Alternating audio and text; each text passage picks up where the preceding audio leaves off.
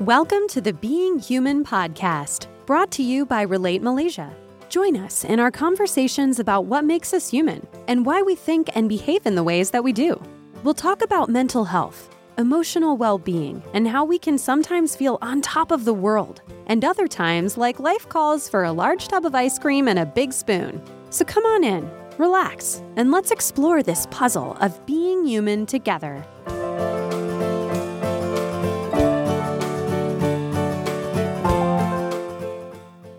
Hello, and welcome to the Being Human podcast. I'm Sandy Clarke, and recently I had the pleasure to host Dr. Ray Owens, a consultant clinical psychologist and health psychologist with over 30 years of experience working in the UK's NHS. In this episode, we talked about his book, Facing the Storm, which saw its second edition published in September 2022 and explores how we can cope with life changing events and recover from major life challenges that we'll all face at some points in our lives.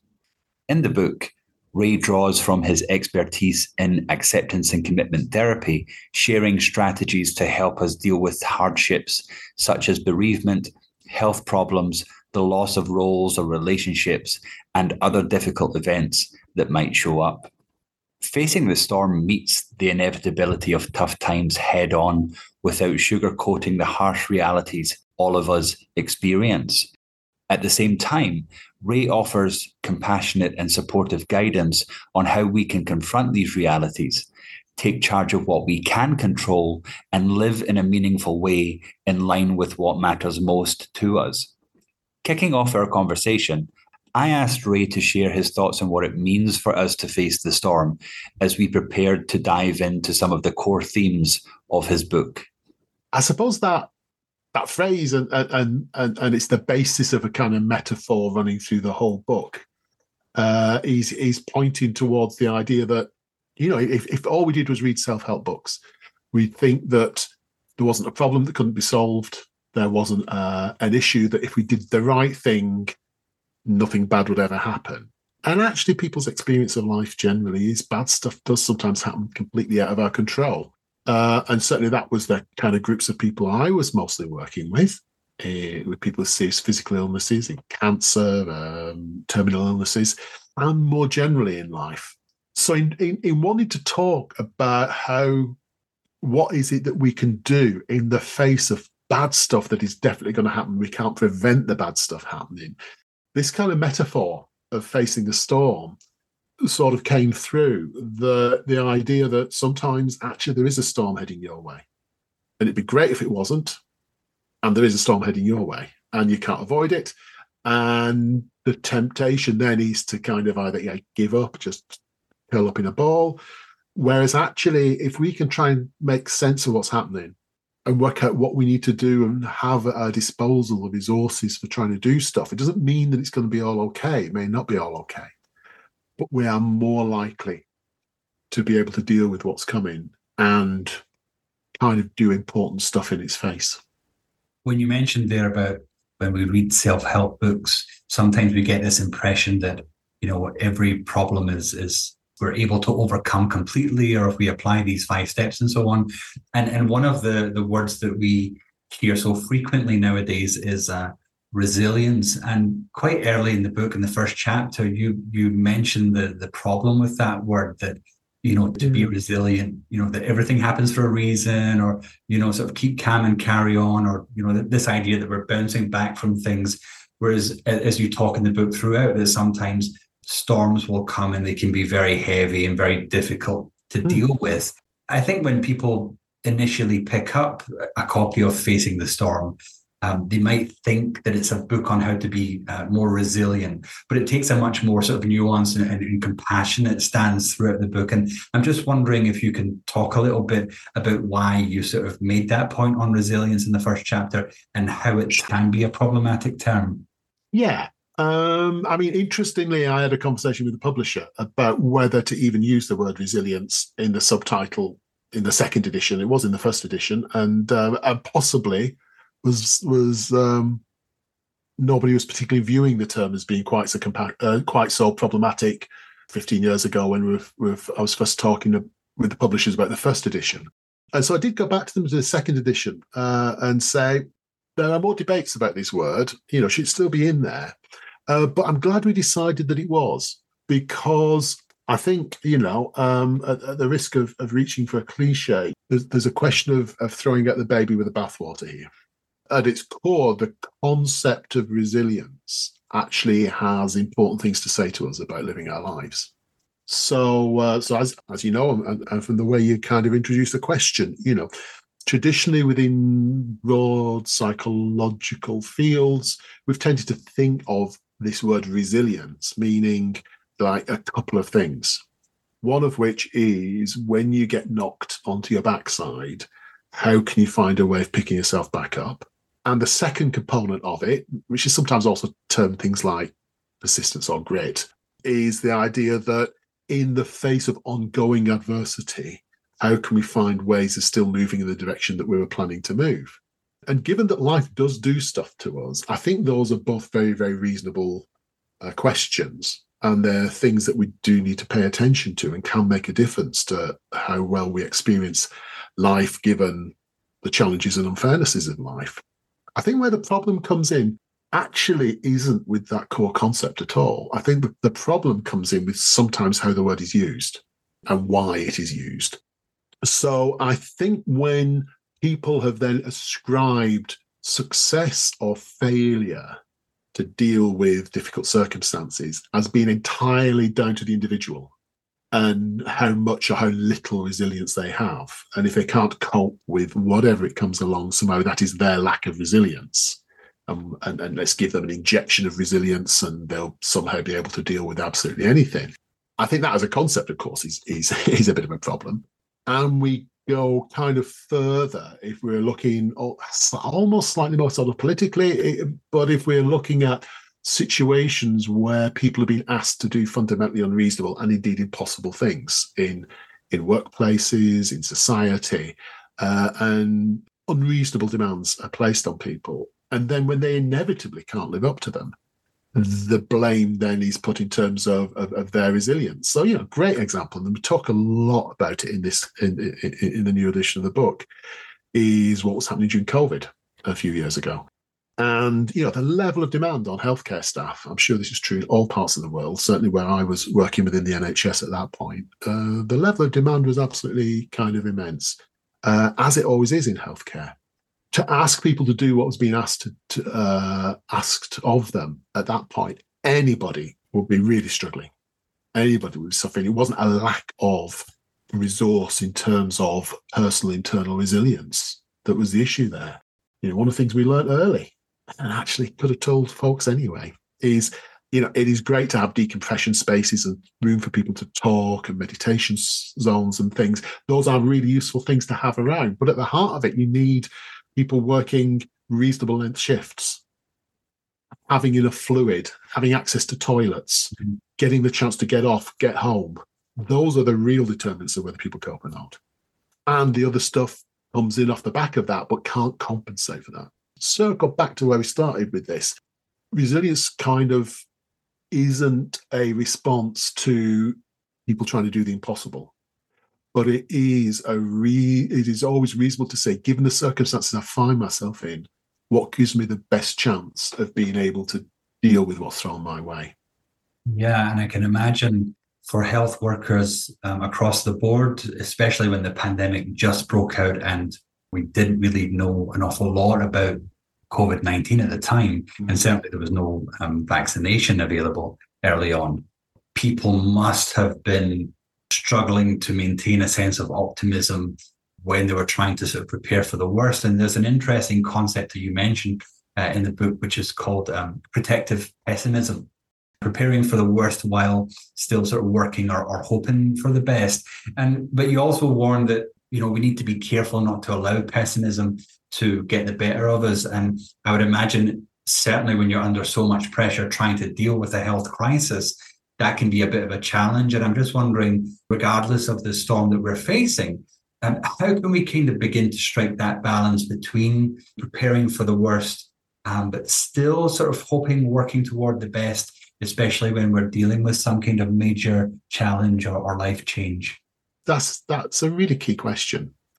even when we know that something bad is about to happen and something bad is is hitting us. Uh, and okay, we've, we've talked a little about COVID, you know, but it could be you know the serious illness, it could be the upcoming relation, clearly upcoming relationship breakdown or redundancy. Or, you know, th- these are the kinds of examples talked about in the book. Even when we're facing something that's pretty certainly going to happen, of course, there's tremendous uncertainty within that about when, how much, how bad, how they, how how is this bit going to go, how is that bit going to go, and and we know that quite apart from the kind of uh, you know what might say the core unpleasantness, aversiveness of an experience, the other two big things that determine how stressful they are for people is how unpredictable it is and how uncontrollable it is. So the unpredictability, the uncertainty is, is, is, a, is a huge factor in this. Um, and we often don't know exactly how it's going to go. So this balance between um, aiming for and working towards best possible outcomes, and as you say, being aware that there are many possibilities here of, of much much less good outcomes. You know, the, the the balancing of them isn't just some sort of theoretical thing. It's kind of practically faces people, and it faces people who are, by definition, all of us. We differ, and, and and you know famously you know you have some people who tend more towards optimism tend more towards pessimism and the the concept that you that you that you raise there of protective pessimism uh, kind of plays into this so protective pessimism is that thing where you say okay i'm going to apply for this job i quite like the look of this job i'm sure i'm not going to get it you know, I, oh gosh, they've invited me for interview. Oh, great, but you know, I'll, you know, I'll do my best, but I'm not going to get it. And that way of people telling themselves they're not going to succeed, they're not going to get the thing they want, in order to insulate themselves somewhat from the disappointment if they don't get it. Because for some people, and it's only for some people, you know, if you're telling yourself, yeah, this is it, this is the start of everything, I'm definitely going to get this job, my whole life's going to change from here.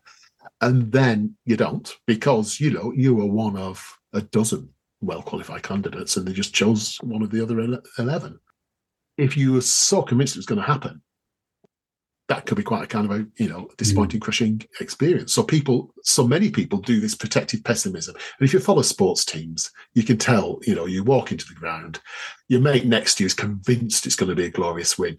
You're sort of thinking, "Oh, it's going to be another disaster," and it's fine. It doesn't matter at that level. Uh, where we do think it can be more of a problem, being excessively pessimistic, uh, you know, sort of excessively attached to predictions of poorer outcomes, is when the stakes get higher. And I suppose the clearest example is if we're talking about, um, you know, in, in, in a lot of my work over the years, and things like cancer treatments. If if people are absolutely convinced that they're definitely, definitely the you know treatment wouldn't work for them, you know, they will definitely die sooner rather than later. That can move beyond protective pessimism into actually altering the balance of people's decision making. And when people describe, well, this is actually going to be quite a tough um, treatment regime. If they, if the person actually has convinced themselves, well, I'm going to die anyway, it's not going to work, then kind of rationally, why would they put themselves through it? So protective pessimism in that way, although it's protective in a sort of weak psychological sense, actually ends up with the person not availing themselves the opportunity of maybe things turning out well because they've already convinced themselves they're definitely going to go badly.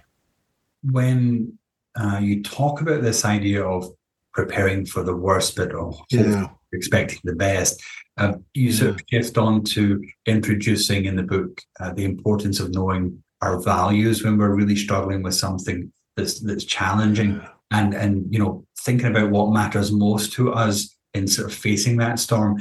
And I suppose when you're in a really difficult situation in life, you know, you might kind of feel like values and and and and knowing what matters most is a kind of luxury for another time while you're feeling like you're in survival mode. Otherwise, you'll kind of lose sight of what matters, which is immediate survival in a sense, or immediately trying to overcome the problem.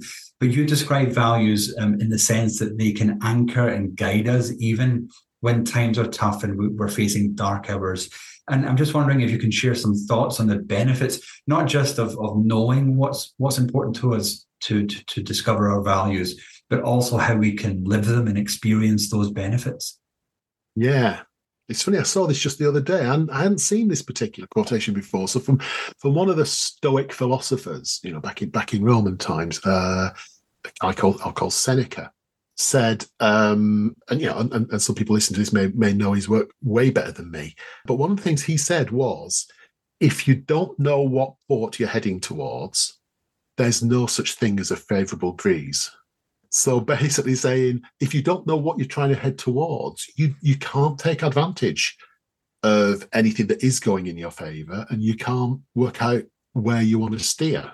And and this is a benefit with with, with values because values are a way of knowing where we want to head and hmm. what is the direction of travel that we want. So in facing a you know in facing any kind of storm, knowing well what is it that we what is it that we want in terms of how we handle this and what we get within it and what we might get beyond it.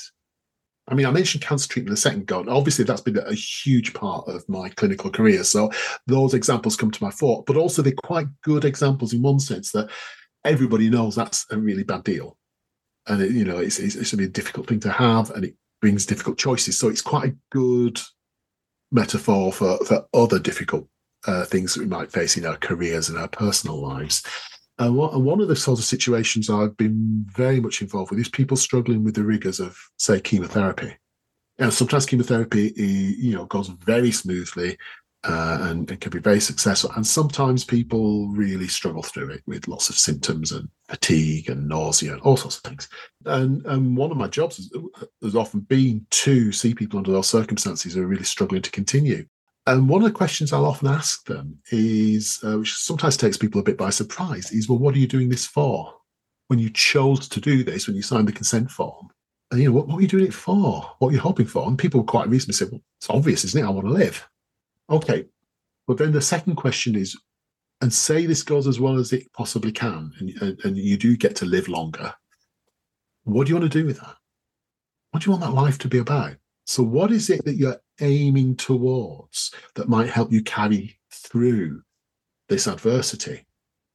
And that, so, so what would you do with that extra bit of life? And this isn't like, oh, I'm definitely going to kind of give up everything and climb mountains and things, but it would be, well, I, you know, I'd love to be like on holiday with my grandkids. I would love to be walking in the Forest of Dean, you know, where I'm living. I would love to, um, you know, get back to painting or whatever.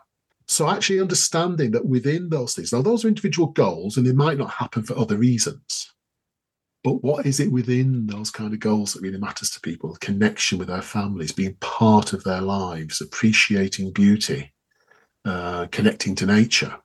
When we know those things, we can not only see the adversities of going through the difficult stuff we're doing as part of heading towards them, but we can also build those into our daily lives even right now. So, you know, even in the middle of some big work related crisis, the connection with nature really matters. It's it's finding those five minutes within the day to go down to the local park and kind of like sit under the trees or just look at the pot plant on your desk, but actually really look at it for two minutes. And not just really look at it for two minutes, but also notice here's me looking at this, connecting with nature, how that leaf grows out differently from that leaf. And that pulls us into the stuff that matters, that we want our lives to be about, that make it worth finding ways of facing these storms. Yeah, it's, it's kind of broadening the scope of what we're seeing and and being present to. It's it's not being defined by the problem as such, even just for a, for a little while. Nicely said. Nicely said, yeah. And and one of the the things I would imagine that people face when they are dealing with a, a monumental shift in their life circumstances, whether it's health related or otherwise. For example, if you've lost your job or your relationship has has ended, for example. Um, one of the things that you explore in the book is uh, decision making and how uncertainties are going to inevitably arise when dealing with with difficult times in life and I suppose that many people listening to this will know that disorientating feeling we get when we're overwhelmed by countless thoughts and feelings and, and questions that flood us. And I think the way I've described it before in my own experience, it's sort of like plunging into a deep pool or the sea um, in such a way that you don't know which way is up for a few seconds. And how do we begin to deal with knowing what to do when all of that stuff is going on um, so that we can sort of at least begin to make sense of what's happening and then maybe start to move forward um, with time. That is such a common experience and i and i really like your metaphor of suddenly find yourself sort of tumbling and upside down and in, in, in the deep pool and not quite sure which way which way's up. Um, and I guess from a sort of psychological point of view, what I'd be encouraging people first to do is just, you know, a bit of acceptance and self compassion for the fact that, yeah, absolutely, that is exactly how it is at the moment. And the fact that your mind is overwhelmed with this stuff is, in part, your mind doing its job. You know, there's a lot of things going on in your environment, there's a lot of potential threats. And if what your mind is doing is skittering from one to the other, then it's not a million miles away from our cave person ancestors who, you know, in a situation where they're hearing the roar of a saber-toothed tiger or whatever, is hyper alert, looking around everything, imagining danger behind every rock. Um, you know, these are these are kind of very fundamental parts of a mind, uh, particularly in the early stages of extreme threat. So the first bit is, yeah, of course I'm like this. And of course, it feels like this. So, not beating ourselves up for being in that situation. And then the transition through into actually there are choices to be made here, and they may make a difference. Then sort of shifts us into okay, even with all this stuff going on, I need to find a way to move forward. Now, if are things we can do that help us to step back from the churning white water of, uh, of, of, all these intrusions. Uh, that's really helpful. So if people have already got abilities around, you know, if they've if they've um, studied, for example, mindfulness, and that's something you're very very interested in and, and have written on, on on yourself as well, this idea of kind of like well, you and I will know what we mean by, say, a settling process. Settling doesn't mean that the bad stuff's all gone away, but that we can see things for what they are and it's not all mixed up and swirling around us.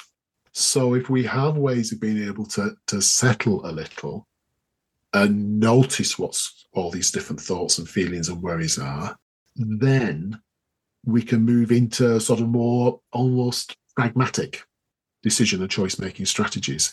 Uh, and one of the joys of working in palliative care, which is you know uh, care for people with advanced illness who who might be facing their own death, as a psychologist has always been that um, we get to do kind of proper therapy. We're talking about like the stories and rules that people have from their childhood and how they're playing out now when we work on them over weeks and weeks. But a lot of it is about really pragmatic stuff. Like, what I do now? I'm awake all night worrying. What am I going to do when I go back to work? How am I going to explain stuff to people? So it's this lovely shift from the sort of very big and deep stuff to the very pragmatic, what I do now, what do I do now? Uh, and that's a real sort of uh, pleasure in working in that area. And some of what I wanted to bring to this book. So things like um, how do I make decisions under conditions of uncertainty when there's so many possibilities? Mm. I think it's a really interesting question. I, I, did some of my research on that, and the reason I did it on my research is I'm terrible at making decisions, and so I'm fascinated in how other people seem to make decisions, and particularly when it's not obvious what the right call would be. We've got multiple things, and making no decision is probably about the worst choice. So that's when there are times like sort of simple strategies can make a can make a big difference. From the very simplest of, well, you know, what anybody would say to you, you sit down, you make a list. You know, you put down a possible benefits column and a possible costs column for each of the things you can think of and my experience and most people's experience is that doesn't give you the answer but it begins to do something else. It begins to change your relationship to all these factors. You're stepping back or in this kind of style of psychology we call defuse from it. So fusion is where you're kind of stuck to the ideas and you're as you say you're swimming around in the middle of them. This kind of defusion helps you just stand back and see them from a little bit of a distance so that pros and cons thing might not give you the answer, but it begins a process. And if we then begin to pull in other things like, well, other people whose opinions I value, what might they say about this?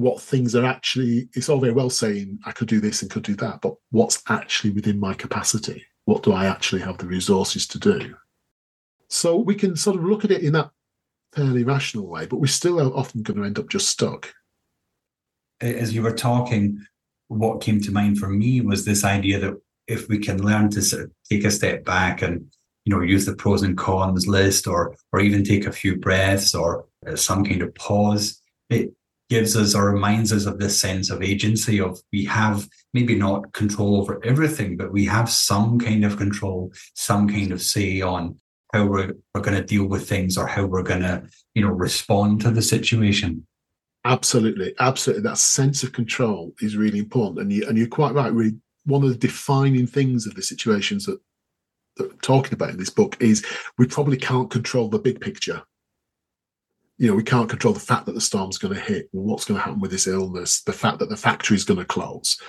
uh, that we work at. So we can't control the big stuff, but that doesn't mean we just have to give up all control because a, a, sense of no control whatsoever, of complete powerlessness, can really add to our distress and really add to our, um, uh, you know, it's something we've known about in psychology for years, can give, give this state called learned helplessness, where we actually end up acting on the assumption that nothing we do makes any difference whatsoever.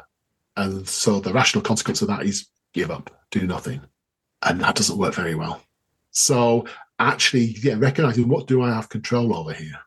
And it's a, you know, it's a, uh, it's funny. I was talking to uh, uh, uh, talking about all this kind of stuff to a group of professional sports people the other week, uh, a professional women's rugby team, and we got talking about that principle in. They talk about a lot in sports coaching, which is, you know, you focus on the controllables and the things that are out of your control are just going to happen. How the press reacts to things, what the crowd does, some of what the opposition does, out of your control. But what you can do is you remember your drills, you remember your communication, you do these things. So, yeah, focusing in on the things that are in your control. And even if they're on quite small things, but that's where the values bit comes in as well, because then the values can inform where you're putting your energy. So you might not be able to control how the redundancy goes, how the illness goes, but you might be able to control a bit of how you interact with your family. And you can choose to be more present and more available or more of this or more of that, more playful, even within the middle of all this with your kids. And that doesn't make the storm go away, but it makes you be you in the middle of it. And that makes a difference. Mm, yeah, it's, it's, kind of less chance for you to lose yourself, and it's almost like you're rediscovering, you know, what makes life worth living and, and, and being around it in the first place. And as you're describing that, there it's a nice segue into my next question, which is um, one of my favorite chapters in the book is, is chapter six, which talks about this idea of, of managing normal daily life in the face of whatever storm you're you're facing. And I think that point is quite important in the sense that it highlights something that we struggle, most of us at times, to wrap our heads around this point where even when life is tough, the everydayness of it goes on. And, and you mentioned in the book that that's a healthy thing to do, that, you know, that, that life does go on, that it keeps going on around us, mm-hmm. regardless of what's happening. And I was thinking about this when I was reading the chapter um, some years ago. I was at the funeral of a, a, a, friend's dad. And we had just come out of the, the wake service uh, and into the car to come back home. And I just happened to notice people all around me who obviously didn't have an idea of, of what had just happened. They didn't know the person, they didn't know the circumstance, and so on. And, you know, they were going about their life just shopping and, and crossing the road and, and playing with their kids and all sorts. And just the contrast of that really struck me at the time, the sort of different realities that can exist at the same time, but also that different realities, including your own, you know, sort of coexist. And that it's important that we recognize that. And in those tough times that we experience, again, that can be something that's quite difficult to to to wrap our heads around because you think, well, no, the world needs to stop so that I can deal with this and then I can move on. But as you've touched on, uh, that's mm. possibly not the most healthiest way to, to go about it. But what would you say to someone who feels like they're battling and, and, and, and struggling to reconnect with their everyday life um, while they're going through something quite challenging? I mean, I think you're absolutely right that there it, it does just sometimes seem weird that the normal stuff goes on while we're in the middle of the biggest of, of, stuff. And I mean, the temptation sometimes, and you do see it in people, is to throw themselves in to other stuff as a way of coping with the emotional turmoil. I mean, there's there's, there's problems with that if we try to use that as a distraction, because whenever we try and distract from something important, the thing that's important tends to push back really hard to remind us that it's there. Mm. So getting involved in all the daily life in order just to distract yourself from it could work in the very short term, tends not to be a good longer term strategy. The recognition that the rest of normal life is also what life is made of, and that needs our attention and gives us opportunity to have things alongside the pain and the uncertainty and the doubt uh, uh, and, and, the worry. The difficulty comes, of course, when, depending on the nature of the of the storm, that gets in the way of everyday life. So it gets in the way of our working life, which that's taken up our time. So you know, we can say, well, it's really important that you actually, you know, still, if at all possible, do stuff that you do for leisure. You know, do the, the things you do for fun uh, because that's a way that we live by some of our values and it gives us maybe contact with other people. But the difficulty comes when whatever it is stops you doing that. You know, it's the illness stops you doing it.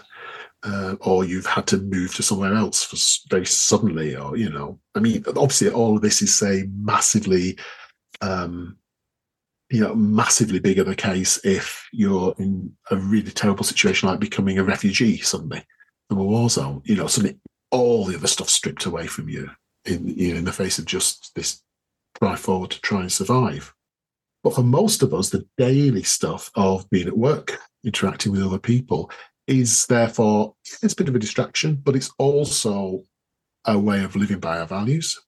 And we can learn to deal with some of the additional challenges that come with that. And that's that's kind of part of our work here as well uh, is um, so for instance you know people returning to work after a personal tragedy or, or, in a difficult time i know from working with so many people that the thing they dread most is all the conversations mm. is everybody asking how you are where you've been how did it go i'm so sorry about and and often with very good intent and it would be awful if nobody showed any care or interest at all but the prospect of you just holding yourself together enough i mean i suppose a, a bereavement's a great example of this. You're just about holding yourself enough. You think you might just be able to cope going back to work.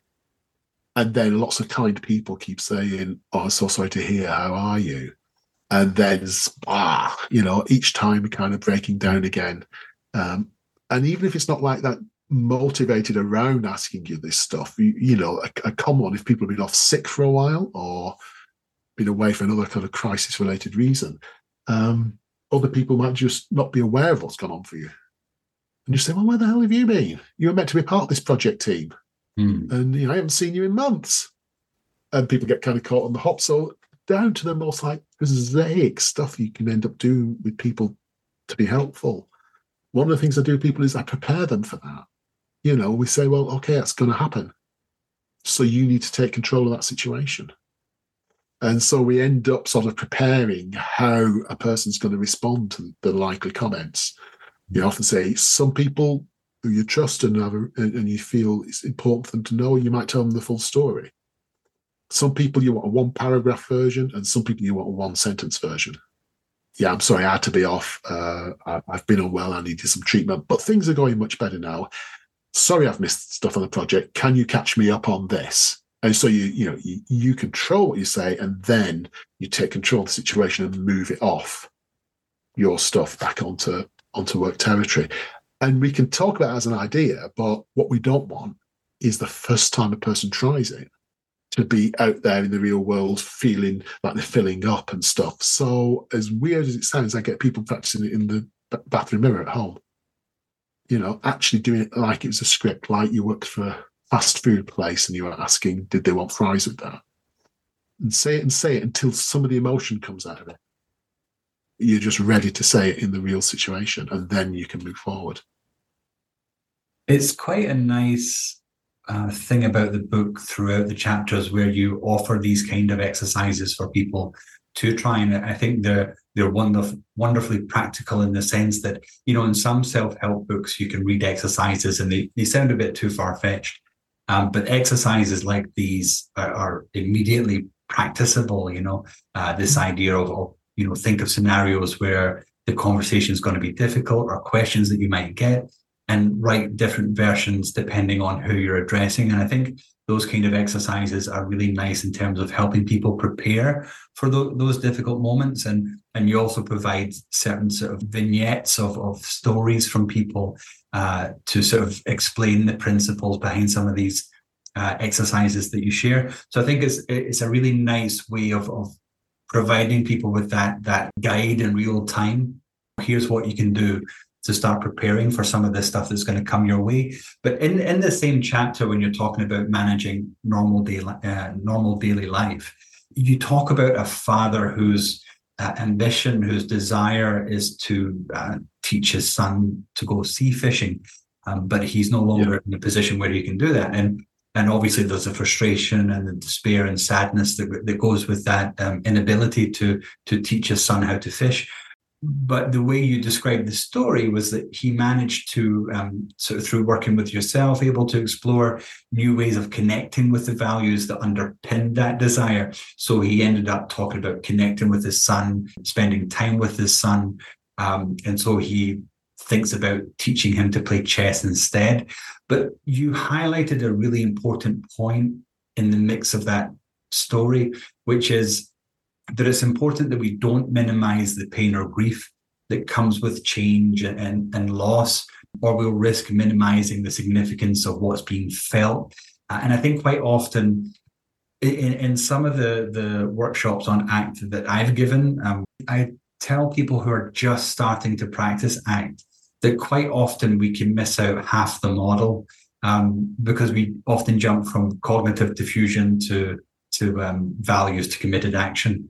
Uh, we don't really spend much time on acceptance, uh, present moment contact, or, or self as context.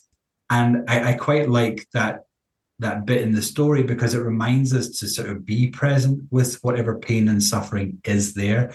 That it's important yeah. that we learn to make room for it because it's not going to go anywhere if we try to resist it. And I think just paying the experience sort of affording it that kind of dignity and respect even it is so important to to let people know that look what's happening here what has happened um, you, you, know you're, you're, no longer able to teach your son how to fish and that's such a loss you know and, and and that's that's that's really difficult and to sit with that for a time before we can then sort of think about well what does matter to you? What's underlying this desire to teach your, your son to fish can you say more about striking the balance between being yeah. present to the suffering and exploring different perspectives? Because I think sometimes for me, um, when I started out as a therapist, and, and even now, sometimes I, I might struggle. Um, either I might sit too much with the problem, whether it's with a client or even with myself, yeah. but sometimes I might push too quickly to look for a solution or to work towards something, right? That's push always towards change. Yeah. yeah. So I'm just wondering, how do you begin to strike that mm. balance there? I, I look, that's that's such an astute uh, kind of question because it, it is at core of being able to do this kind of stuff well um, in in a, in, in a manner that people need, and, and I think you know, and I think there are good reasons why people end up kind of, particularly early on with any new model, sort of sometimes missing missing the bigger picture of it. Because I think people are very often focused on the bit that is different from what they've done before and you get very hooked on doing those things. So, you know, oh, this defusion bit has to be weird. Okay, so I'm really focused on how do I do defusion? How do I do uh, identifying values and building new action patterns? And I think, you know, if people have all sorts of either sort of counseling or psychotherapy, or indeed sort of spiritual support traditions, you know, most people have it within them some concept of, of, of sitting with pain and taking time and, allowing pain there. And and it's just that when we go into something new, sometimes we attach to all the stuff that's new and forget what we already knew, and which the model absolutely requires us to do. But because it's not new to as new to us, people often neglect it. Um, so, uh, so I think you're absolutely right to put that up there. They're making room for accepting. Uh, and remember, accepting in this kind of approach isn't some isn't isn't predominantly about accepting external reality. It's about accepting the presence of internal experience, accepting difficult thoughts, difficult feelings, difficult physical sensations. So yeah, it, it's doing that. Oddly enough, the thing that's the thing I've settled only in the last few years actually to focusing this bit on is is actually comes from grief. It comes from models of grief. And talk a little bit about that towards the end of the book. Um, but it's um, you know some as you know very well, some of the traditional models of grief have tended to have this kind of very sort of set sequential idea that you know this happens to you then this happens to you you kind of you have denial then you have rage and then you have whatever we could do a whole conversation about those models and how people misunderstand the models or whatever but anyway those are some of the traditional models of grief but one of the most useful ones is what's sometimes called the two process or the dual process model of grief or the pendulum model of grief and that's the idea that that people swing between two states one of which is about being with the loss and getting used to the loss and sitting with the loss and feeling the pain of it. And the other one is about restoration, is about trying to find out how am I going to build a new life given the reality of this loss. And the big sort of revelation to this, which isn't a revelation to the people who actually experience it, uh, that those two things are not sequential, that we swing between them all the time. And we might do more of the loss orientation stuff early after a big loss event and and do more of the restoration things as we go forward. But even in the early days, after say a bereavement, you know, we're doing both. We're thinking about the person, thinking about the loss, sorting out the bank account, organizing for the funeral, looking through photographs and bursting into tears. And so we're swinging backwards and forwards between the two. And, and the idea of this model is that we need both. And we have to do both. And if we get stuck on one of those two islands, as it were, that's when we might need more help. So it's perfectly reasonable for us, if we talk about non bereavement situations now, where the other kinds of losses, like the loss of this chap had to his ability to teach his son sea fishing, absolutely, there, there was going to be a what can we do about this?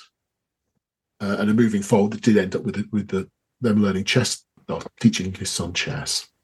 But there also has to be that bit of, and this sucks this mm. is really sad, isn't it? And and funnily enough, the the bit about values we just touched on, actually that in working with people, that's when I'd go to values. Not in the restoration bit. I, I, I'll use it then, but I'd start off in the loss bit because we hurt where it matters. And for something rather than just to be a bit of an irritation, for something to pierce us to their soul and to really fill us up, it probably means there's something about our values in play. So, what was it? Why does it suck not to be able to do this? What's the worst thing about that? And I'm going to store that away. We might use that for building an alternative. But initially, it's just no, go in, go closer into that pain. And it hurts because this is a link to the past, is a link to my father's, link to my son. And it's been taken away from me by this wretched illness. Okay, let's sit with that. Let's sit with those feelings for a bit and alongside that. And we're also going to think what else we can do. So it's not like two months of this then two months of that. We're going to kind of move both forward simultaneously. But even in the midst of in coming back and saying, actually, you know, the chess thing's working really well. Really enjoying it. Yeah, okay. And let's just, you know, let, let's let's almost metaphorically have a moment's silence for the sea fishing still. Because it still sucks that you can't do that. Yeah, and I think it comes back to this point of these things coexisting. And as you were talking there, I, I was reminded of when I started to take meditation seriously. And of course, like a lot of people, I misunderstood this idea of acceptance. So anytime I felt any difficult feelings or emotions, I would have this sense of, okay, we need to sort of like ignore that and just accept the breath or accept the tranquility that meditation is insane. um, and it, uh, you know, on reflection, I can see I was kind of moving in the, the wrong direction.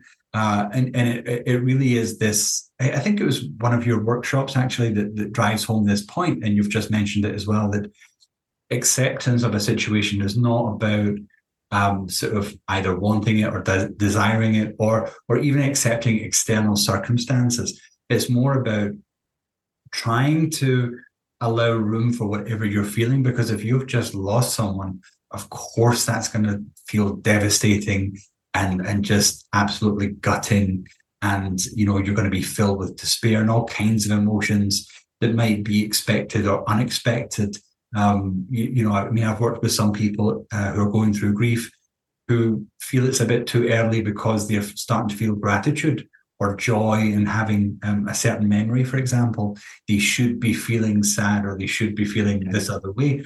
And so trying to work with this idea of whatever is there, it, it's there. You know, there's no should or shouldn't. It's, it's, it's simply there. And, and, and can we make space for that? And I suppose um, as we come to the, the, the end of our conversation, Ray, um, maybe to touch on that point that we all deal differently with challenges and changes and grief, and and toward the end of the book, you you talk about the the practice of mindfulness as being one way that can help us find a, a quiet place in the eye of the storm. Um, and of course, mindfulness can be a bit of a loaded word nowadays because there's this idea that it's about you know, rising above something or transcending something or curing something. I, I read an article um, by Mark Epstein. He was talking about the limitations of mindfulness and therapy. And he had this really nice, neat phrase where he said, mindfulness brings you to the table of your experience.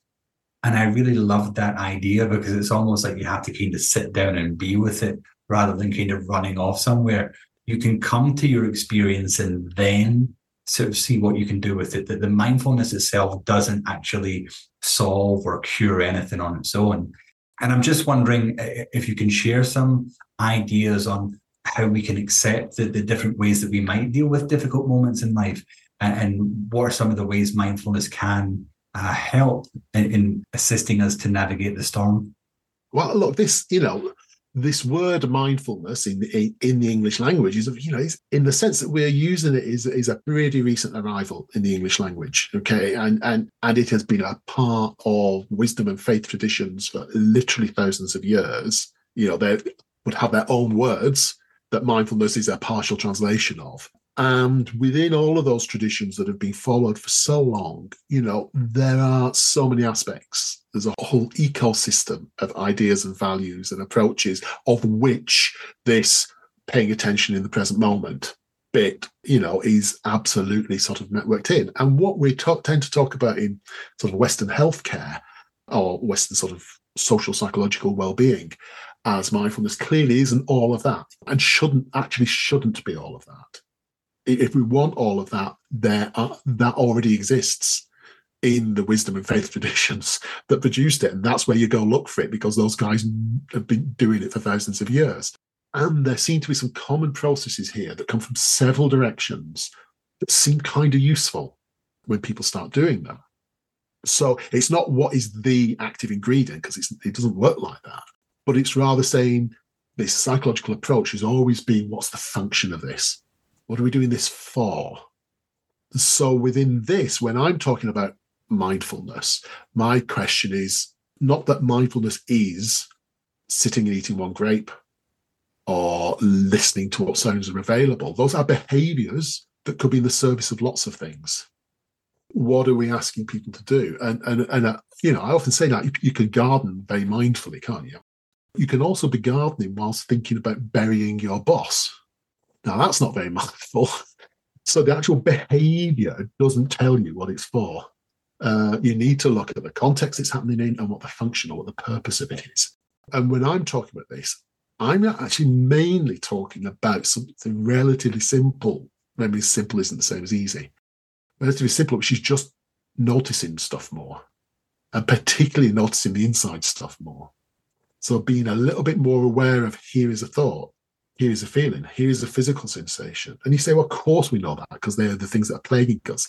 But that we're not really noticing them. We're often in the middle of them.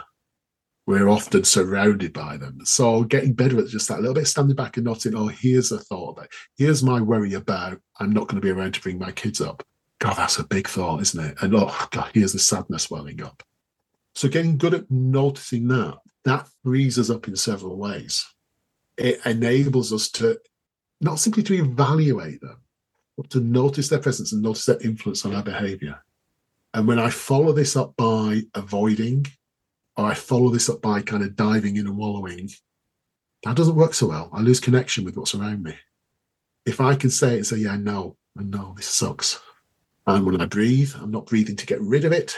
I'm breathing to just make some room for it and carry it with me in the next step of my day whilst I text a friend to ask how they're doing and connect to my values in that way, even with this this pain and this sadness present. That's what I'm kind of trying to use mindfulness for. So noticing what's going on and what's going on around us and then what things follow what other things in our lives, what works and what doesn't. I think that's a great note to end on. And I just want to say that as we were talking before the, the discussion now, I had mentioned that facing the storm was for me reading through the book um, right from the start, especially when you're talking about resilience and how you know often that can be misconstrued and so on. And, and here's maybe a better way to approach things. I really found the book to be, you know, like having a the sort of compassionate consultant um, in your pocket or on your screen, and and I, I really enjoyed how it's throughout the book it, it, provides really sort of practical relatable sharing from yourself um, obviously over sort of decades of, of, of, your work experience with people um, who are facing the most devastating kind of storms. And it's one in which I think that when people read it, they'll find an enormous amount of comfort in how you approach how to deal with life challenges. And at the same time, I think it will give them confidence um, first of all, that they're not the only one to, to experience these difficulties because as I'm going through the book, I'm thinking, yeah, this is something that, you know, so many people experience and, and also to, to have that confidence of, of trying things. And I think when you talk about the exercises and, and, and the tips and advice that you share, it's done in a way that's that's that's really quite incremental and gentle and just try this and see how it goes it, it, never comes across as forceful or or kind of you know this is the answer as, as you mentioned before so it's a tremendous book just to read on its own but if you are going through something difficult um, which all of us will at some point i would highly recommend that people pick up a copy because i think it's one that I'll certainly be referring back to time and time again. And just on a final note, Ray, um, I'm wondering what you you might want to say to someone who is facing a real tough time at the moment and could perhaps pick up a copy of your book or or even just how they might begin to make sense of what they're going through. I think what i would say is if you pick up a book in response to it that's already a sign that you're trying to do some of the the thing that's going to help which is this combination of how can i get my head around this? How can i make sense of it? Point one. And what can I do even in the face of this? And if you read through the book, my hope would be there might be some things that will help you on one or both of those, making sense of having stuff to do. And even if part of your response is that's nonsense, that wouldn't work for me, the process of looking at that, understanding it, comparing it to your personal learning history, your style, your expertise in yourself, even the experience of saying, no, that's nonsense. I should do X instead. Maybe that too is shows you a path that's going to be useful to you. Well, thanks for your your thoughts and insights, Ray. It's been an absolute pleasure to talk with you. And uh, yeah, I think this book, as well as being useful for people going through um, challenges and difficulties, I think it's a really helpful book for for therapists as well um, to get an idea of how they can help people uh, through facing their storms. Well, thank you so much for asking me along. I've, I've, I've loved the conversation. Thank you for listening to the Being Human podcast. To find out more about Relate Malaysia's online therapy services, visit us at www.relate.com.my or email us at inquires at relate.com.my. You can also find us on Facebook and Instagram. Until next time, remember, we are all more human than we are otherwise. Be kind to yourself and take care.